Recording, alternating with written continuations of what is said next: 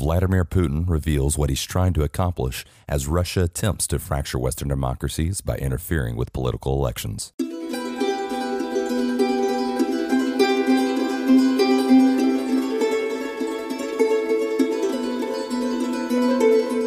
Welcome, everyone, to Brief Before Impact. I am your host, Matt Parker, and today on episode number 21, we discuss the digital techniques that Russia uses to interfere with political elections, what Vladimir Putin is trying to achieve with these efforts, and what the U.S. has to do to push back.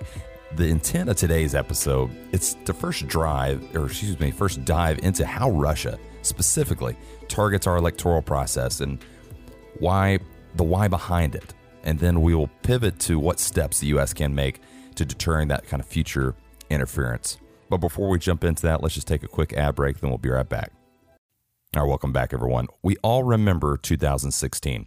Well, I remember the headlights and uh, the news talking about how Russia is interfering with our electional uh, elections and our electoral process. Political interference, interference. It, it's from exterior sources. It's been a, it's got a long history. It's nothing new. Then that's true of both Western democracies and authoritarian regimes. Uh, that's just something they do in the international relations arena. Uh, now, that's the environmental, or I should say, the environment where political actors operate in. It's what actions kind of can put my country in a more favorable position. So I just want to emphasize the point that the history of interfering with other countries' uh, demo, you know, electoral process, whether it is a more familiar Western democracy or an authoritarian regime, uh, that, that's kind of old school to say the least. And so, according to the Washington Post, it's it's old news that Russia tried to influence in 2016 presidential election. And not long after the election, the Obama administration imposed sanctions on Russia, including the expulsion of Russian intelligence operatives. And then FBI Director James Comey confirmed that there was an open investigation into Russian interference in the 2016 election six months later. And Russian operatives were indicted in 2018. And eventually there was a report from special counsel Robert Mueller, and it came out that Russia used email leaks, propaganda, social media, all to stoke societal divisions and undermine the integrity of the election process in the United States.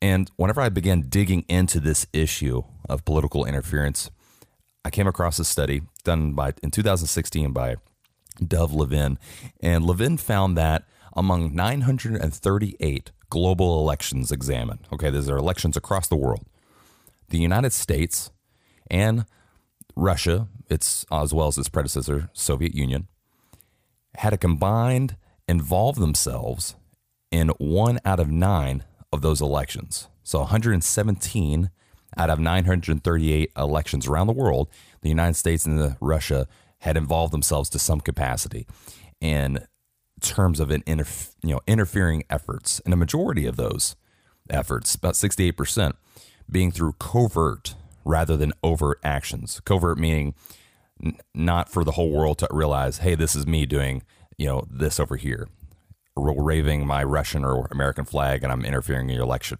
Rather, is trying to attempting to be more under, uh, more covert, I should say. Now, this study found that on average, an electoral intervention in favor of one side contesting the election will increase the vote share about 3%. Now, that is a large enough effect to have potentially changed the results in seven out of 14 U.S. presidential elections occurring after 1960. And according to the study, the U.S. intervened in 81 foreign elections between 1946 and 2000, while the Soviet Union, or Russia, intervened in 36. And that's another study in 2018 by Levin found that the electoral interventions determined in many cases the identity of the winner. It also found that this suggested evidence that the interventions increased the risk of democratic breakdown in these targeted states. So, that is the overview of this political interference landscape for you to think about why we're going through these pieces of Russian political interference in United States elections. The US, as well as Russia, have been interfering in other countries' elections for the last several decades. And that's just a part of this process in foreign relations. So when you dive a bit into the study that I highlighted, being that the US and Russia are both assessed to have interfered in all these political elections around the globe. As you can imagine, both techniques used to influence elections, as well as the intent behind the interference, that's changed, both as technologies have advanced and each of these countries has grown and expanded their power. So let's kind of dig into the weeds of how Russia executes an, an election interference campaign. It's modern times into the 2000s. And I'm going to describe two of the following items.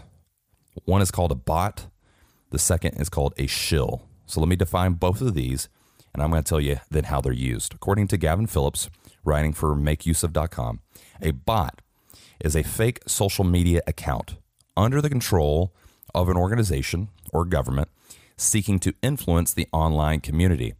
For instance, a Twitter bot set to retweet certain hashtags and phrases in such volumes that it amplifies the specific topic. Bots require volume for success on certain platforms, while at other times, only a few can begin to shape the direction of a conversation. And anyone can create a social media bot uh, using the computer language Python. It's what uh, coders use to write software. Now, secondly, a shill. A shill is different.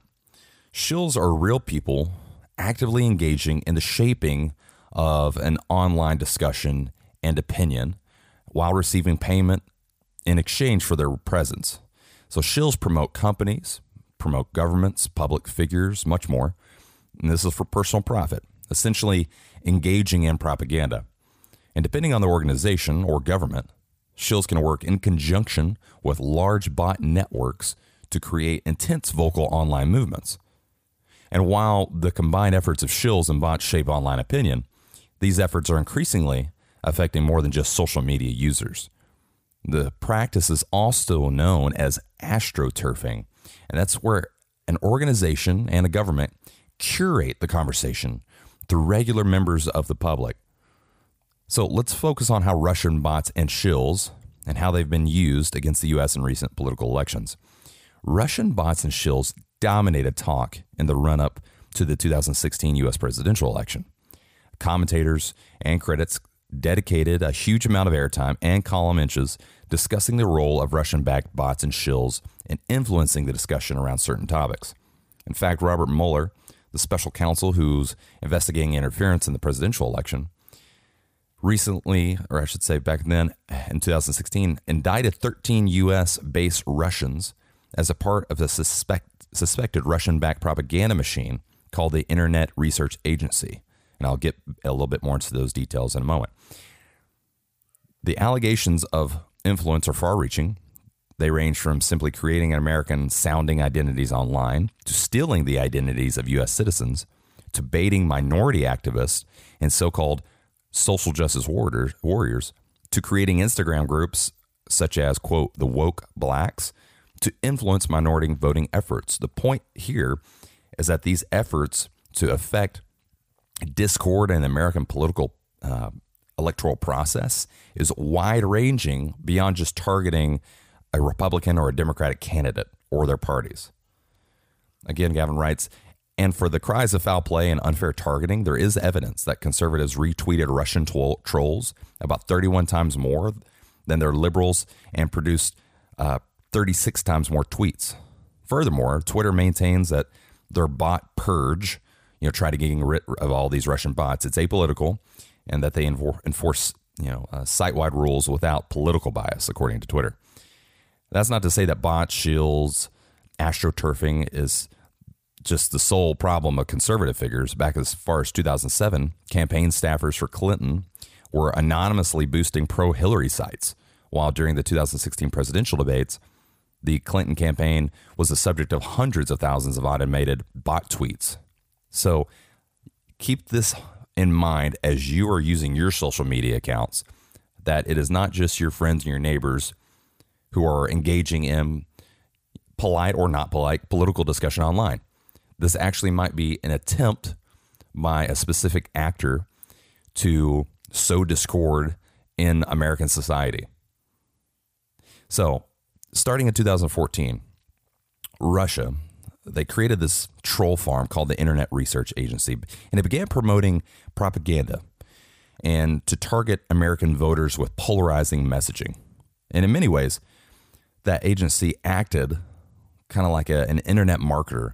They would use the same tools, the same techniques, very common to those digital advertising campaigns. And according to Meg Kelly and Elise Samuels of the Washington Post, the Russian military intelligence, or GRU, they're short, they're like our equivalent in the United States CIA. The GRU is pushing propaganda into the media landscape through what researchers refer to as narrative laundering. So they planted the seed of a story, attempting to have it picked up or distributed by larger and larger media outlets. They would promote these stories through fake personas on social media, made up think tanks, alternative news outlets. And the GRU also used a hack and leak strategy whereby Russian operatives hacked into entities like the Democratic National Committee and Hillary Clinton's campaign, and they would leak information to, you know, WikiLeaks or journalists. And the content of those leaks were widely reported on. We all remember that. Ultimately, becoming it was a major national narrative of the 2016 election. The bottom line is Russian operatives weaponized social media using services and techniques that were actually designed by companies for advertisers. They co opted traditional media by sharing hacked information and spreading sensationalized stories through fake online personas. And they updated long standing propaganda techniques with inauthentic behavior on social media and the traditional media to reach voters in the digital era. Now, Facebook, Google, Twitter, they say they've all taken steps to combat disinformation operations and build more transparency in political advertising on their platforms. And just keep this in mind the reason this is such a challenge, particularly in the United States and other Western democracies, is because transparency is a, a pillar of our democracy and our process to electing people to political power. Knowing what individuals stand for, what they've said in the past, what they've done in the past, all those things are key. And the conversation around political debate happens between not just elected officials, but just normal citizens. All that makes America and other Western democracies so fantastic. However, it also makes us very vulnerable to exploitation by a disinterested or a malevolent actor. So now that we've laid out how Russia, their efforts that Russia has executed to disrupt the American political process, let's kind of dig into the why and the man behind that why of they did it Vladimir Putin. And in a single word, word, I describe what Putin is trying to achieve by allowing Russia's intelligence agencies to aggressively attack the political process of the Western democracies. There's just one word it's destabilize. To destabilize. And I'm really going to dissect that effort to destabilize for the next few minutes. According to Rachel Rizzo and Adam Twardowski, writing for Small Wars Journal, how exactly Russia carries out this policy of fracturing the West. There was a news report from the Center of Strategic and International Studies on the Kremlin's influence uh, in Central and Eastern Europe, explaining that Russia seeks to advance its own geostrategic objectives, in part by weakening the internal cohesion of societies and strengthening the perception of the dysfunction of the West. Well, let me just get a little bit more into this point. Weakening the internal cohesion of societies and then strengthening the perception of dysfunction in the West. Putin wants America and its allies and the messiness of democracy to look so dysfunctional that re- that countries in his region of influence pull away from Western style democracies and more towards authoritarian type of regimes. Putin does this in order to have more deeper relationships with these countries for benefit of both military and economic benefits. That's why he attempts to cause this uh, co- internal cohesion or weaken that internal cohesion and create this disruptive type of environment in our own country. It's in order so he can influence other countries to pull away from that style of democracy and governments and pull more towards his direction so his country can benefit both militarily and economically. Now, again, Rizzo and Twardowski continue by shaping the decision making apparatus of certain countries through the exploitation of weak state institutions, like weak governance, and the identification of allies sympathetic to Russian interest. Moscow believes it achieves more than it could through traditional military campaigns and at a much lower cost. So Putin has taken this well known playbook, which includes disinformation campaigns designed to discredit Western institutions and sow doubts about official narratives of Russian behavior, and found new ways to apply it in the West. And in fact, through the use of hybrid rather than conventional tactics, Putin has proven that he can create just as much chaos by sending an armed battalion into NATO territory. By waging this underhanded form of aggression, recent history has shown that Putin can count on Western response that underestimates Russia's resolve to assert its interest. And I'm really emphasizing this next point. Russia's security, and that's which is Putin's nexus of his decision making, is Russia's security. And it depends not on rolling tanks across the borders in the NATO alliance, but instead on fracturing the West and paralyzing decision making among Western leaders. What is clear, however, is that Russia is intent on honing sophisticated capabilities in the cyber and information domains and to sow divisions in the West and fracture the unity of this transatlantic alliance. Transatlantic alliance between, you know, European Union, NATO, and the United States. So we've kind of dissected here what Putin really wants. He he wants Russia to be a major player in the world once again. And in order to do that, he's got to push back against the influence of the United States, uh, the the strength and military capacity of the NATO alliance. He wants to be able to push back and expand his influence on his you know his region, particularly in, in Eastern and Central Europe. And again, like I mentioned, he's doing this for military and economic purposes. Uh, Gerd Koenen, who's a German commentator and historian, he's got a great description of understanding Putin's mentality, particularly about since the fall of the Soviet Union. And he says it's not a, about Putin wanting to reestablish the Soviet Union. He didn't shed a tear for socialism or socialist internationalism. Quite the opposite is the case. He called the collapse of the Soviet Union the biggest geopolitical catastrophe of the 20th century. And for him, it only meant a weaker Russia. And that's the bottom line here.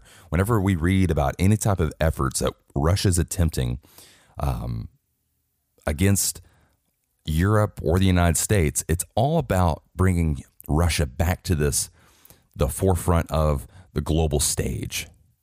There was a time when the Soviet Union and the United States were the two global superpowers, and we were in a Cold War for uh, you know, several decades battling in those different spaces. And eventually in 91, the Soviet Union collapsed. And Putin grew up in this environment. And he is, that's who he is as an individual, is believing that Russia needs, again, hold that, that place uh, on the global stage as a, as a strong power. And he's going about re-establishing Russia in very aggressive ways. And oftentimes, you know, when a nation state is acting kind of this in an overt, aggressive fashion to an adversary, it's often because the reaction to a domestic issue, you know, almost an effort to distract its population from an internal tension. You've heard me talk about this, for example, in the context of China, uh, China and Taiwan. In episode 14, you can hear how China does this as well in that specific context. And I'm going to give you an example of the economics for Russia currently. Like all countries, the pandemic uh, negatively affected uh, Russia's economy. And according to Andrei Semenov, he's writing for the Wilson Center, the current economic downturn is different. It is structural, protracted, and unfolding against the backdrop of this global pandemic, which limits the efficacy of government's instruments in handling the crisis. Now, the simultaneous contraction of supply and demand in the economy, coupled with the oil price shock in the spring of 2020, it's multiple created multiple economic consequences for citizens. And in Russia's case, the pandemic exacerbated the economy's pre-existing problems. That structural dependence on hydrocarbon exports met the collapse in the global oil trade in the spring of 2020, and that severely reduced revenues. Now, so you understand about a little bit more Russia's economy. They are the world's second largest oil producer. Now, that being said, Russia is much less dependent on oil than many believe. Uh, revenues from oil exports, including oil products, make about 21% of their GDP. And I want to give you an example of Russia's leverage with its energy exports. And this is just in the context of Europe. All right. So the European Union uh, has been very vocal about how Russia's treated an opposition leader. Uh, his name's Alexei Navalny. This guy is the antithesis of Vladimir Putin. And he's been opposing uh, Putin for years. And Putin has gone after him quite aggressively, actually having his Russia's intelligence agents poison Navalny with a, a nerve agent called Novichok. And this almost killed Navalny. He had to be flown to Germany just to uh, get the right treatment. While he was being treated in Germany for this poisoning, Russia accused him of, or a court found him guilty of embezzling a French company and then failing to report, all while he was, you know, recovering from this poisoning. Now, the European Court of Human Rights they've condemned this guilty verdict. They they say that's that's wrong that Russia said this about Navalny. Here now, here's the problem. So I'm going to set this up. The EU will say these kind of things and, and condemn Russia for finding Navalny guilty because they really see this as just targeting a political opponent of Putin. So they'll say that out loud. Russia's foreign minister, his name's Sergei Lavrov, he has threatened to break off relations with the European Union if the European Union imposes sanctions that, quote, pose risk for our economy, including the most sensitive areas. So, EU is pushing back against Russia's human right violations, poisoning of this political opponent. They're doing that, uh, you know, on the global stage through comments that they're making. Russia then turns says, if you impose sanctions, European Union, you're going to have we're going to break off relations with you entirely. Okay, so they're kind of putting the European Union's feet to the fire. The European Union inevitably didn't impose these far wider sanctions. Now, let's dive into really why that happened because there's a second issue tied to this idea, this problem. The Nord Stream 2 gas pipeline. This is a pipeline that just delivers Russian gas to Germany, okay? It's about 94, maybe 95% completed. It's almost done. And what it will effectively do is it'll deepen um, Russia's influence on Germany and it will weaken the country of Ukraine. And both of those ideas are very unpopular within the European Union as a whole. But here's where Germany pipes up.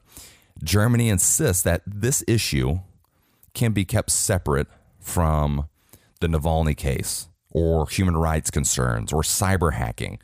Germany says, ah, this pipeline that really benefits us, ah, that's kind of separate of all these other th- problems that we have. And this is the issue with with Europe, Russia, and the United States is you have to understand when we see in the news that political interference of an election, social media manipulation, etc., that appears just to be this uh, meddling into other countries' affairs. Really, what it's always trying to do is push and pull the levers of power and money.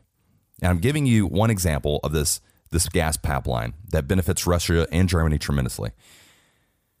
And the European Union doesn't like that as a, a trading bloc, but Germany, one of the more powerful countries in the European Union, says this is okay. And we're going to overlook these other issues that Russia continues to have cyber hacking, poisoning a political opponent, etc., because they benefit so much from this one pipeline. That is the biggest challenge with dealing with Russia is how do you push back against these things your country needs, like gas, for example, and still discourage, you know, political interference. You've got Germany, one of the strongest countries in the European Union, who wants this gas pipeline coming from Russia, but they're also condemning out loud, like, oh, wagging their finger at Russia, stop, you know, interfering with political elections and stop trying to hack our, what the equivalent of Germany's Congress but we're going to let this pipeline keep rolling through because it benefits us. And that's the, that's the challenge of a democracy and the democratic system, especially as a trading bloc European Union. The United States has a tremendous influence over that, over the European Union. And then how do we, as a set of or individual citizens and American citizens, vote for policymakers who will push back against Russia from uh, interfering with our own elections while still making the deals that we may need and for our you know our economic or our economy to continue forward, our relationships with Europe Europe to grow and be enhanced. And this is a challenge. So when we just think about any future news reports of election interference, please keep in mind one, the United States does this just as much as Russia does. Two, there's more at play here than just this one election or this one candidate. You know, Democratic Party versus Republican Party. It's far deeper than that. There's always more implications to just that surface level reporting that you'll see in the news. So, with that analysis of Russia and Putin's motivations and his intent, let's pivot to our most likely and most dangerous courses of action. These are the courses of action that Russia will take in the future regarding specifically political interference. And this is as Russia will attempt to expand its influence and position itself as a great power in the world. The most likely course of action for Russia is it will continue to test the United States and its allies via cybersecurity hacks, election interference, and social media manipulation. And these attacks, they're going to become more frequent as artificial intelligence and technologies like 5G fully become mainstream. You've heard me talk in previous episodes. Whenever you get into, you're about to ambush your enemy, what's the weapon you use to initiate that gunfight? It's always your most devastating. I believe that the most the next big conflict to be kicked off is going to be initiated with some type of cyber attack, whether it's via artificial intelligence or 5G. These are going to make it more possible. We won't see countries fighting each other in the spaces of conventional warfare tactics initially. It'll be primarily fought in cyber warfare, followed on by conventional attacks. So that is what most Russia will most likely do in the future moving forward. Now, the most dangerous course of action regarding Russia and uh, interfering with American politics is that the United States fails to you harmonize a national approach to cybersecurity because this isn't just a government issue or a private sector issue. We've seen both where government entities in the United States as well as private companies have been attacked by uh, Rush by Russian, Chinese, North Korean hackers. This has to be harmonized across the board, and there has to be an an interlink between the private sector and the government so that we can defend kind of a whole of government approach against these cyber cyber attacks. So if we fail to do this, that's be a most dangerous course of action. Or if the United States fails to, you know, deconflict the different budgets that funds uh, specific, whether it's the NSA or other type of uh, intelligence agencies. There needs to be an individual at the White House who's essentially director of cybersecurity because this is the growing threat it's becoming. And if the United States fails to, you know, enhance and bolster our networks from attacks, that will be the most dangerous course of action that we could take as a country. And again, just to emphasize the points I made in the past, the next big conflict will be kicked off by some, in my opinion and view, by some type of cyber attack, which is why we have to be so vigilant. So, in terms of concluding thoughts moving forward, what the United States has to do, we the first the United States has to have no ambiguous language on what we believe for elect- election interference. It has to be clear cut. We either stand for this or we don't stand for that. Secondly, just reiterating those comments from before, United States has to improve our, our cybersecurity defenses. We have to protect our our infrastructure, our electric grids, and so forth. We have to enhance that, that security. And then, third and lastly, whenever electoral interference happens, the United States has to impose immediately some type of sanction on that country. It has to be almost automatic, and there can't be a, a debate about whether it should happen or not. That way, we have one more tool of deterrence against these types of attacks in the future. I think really the implications for American strategy are going to be clear the statecraft we have to employ against Russia has to first we have to stabilize this relationship. At the t- whenever I'm recording this episode, see Sunday, June 13th, uh, President Biden will be meeting very soon with Vladimir Putin. That relationship between our two countries just has to be stabilized. Let's start there. And it has to be stabilized in order to reduce this Russian behavior, this problematic Russian behavior, and then in the future allow the United States to better manage these conflicts. The conflicts between our two countries, they're not going anywhere. They've been around for a long time. We have to be in a position as a country to manage them more effectively without them throwing our whole country into a completely tilt. You remember the 2016 election? It went on for three years talking about Russian interference, which is, you know, with the uh, Trump administration. Now, Russian interference happened, but that alignment with the Trump administration, uh, that didn't. There's no evidence for it. So that took us on a three year rabbit hole. That was a pretty big example of asymmetrical warfare when the weaker power versus the stronger power, Russia versus the United States, Russia throws in social media manipulation and throws our whole electoral process uh, off off track. So that can't happen in the future. We have to be in a better position to manage that relationship and manage those conflicts moving forward. I hope you enjoyed this episode. I really love reading into these types of issues of geopolitics and the strategy between more authoritarian type regimes like Russia, led by Vladimir Putin, versus the United States in the West. And I certainly hope you're picking up what I'm putting down. Follow me on Instagram at Brief Before Impact. I am Matt Parker. This is Brief Before Impact.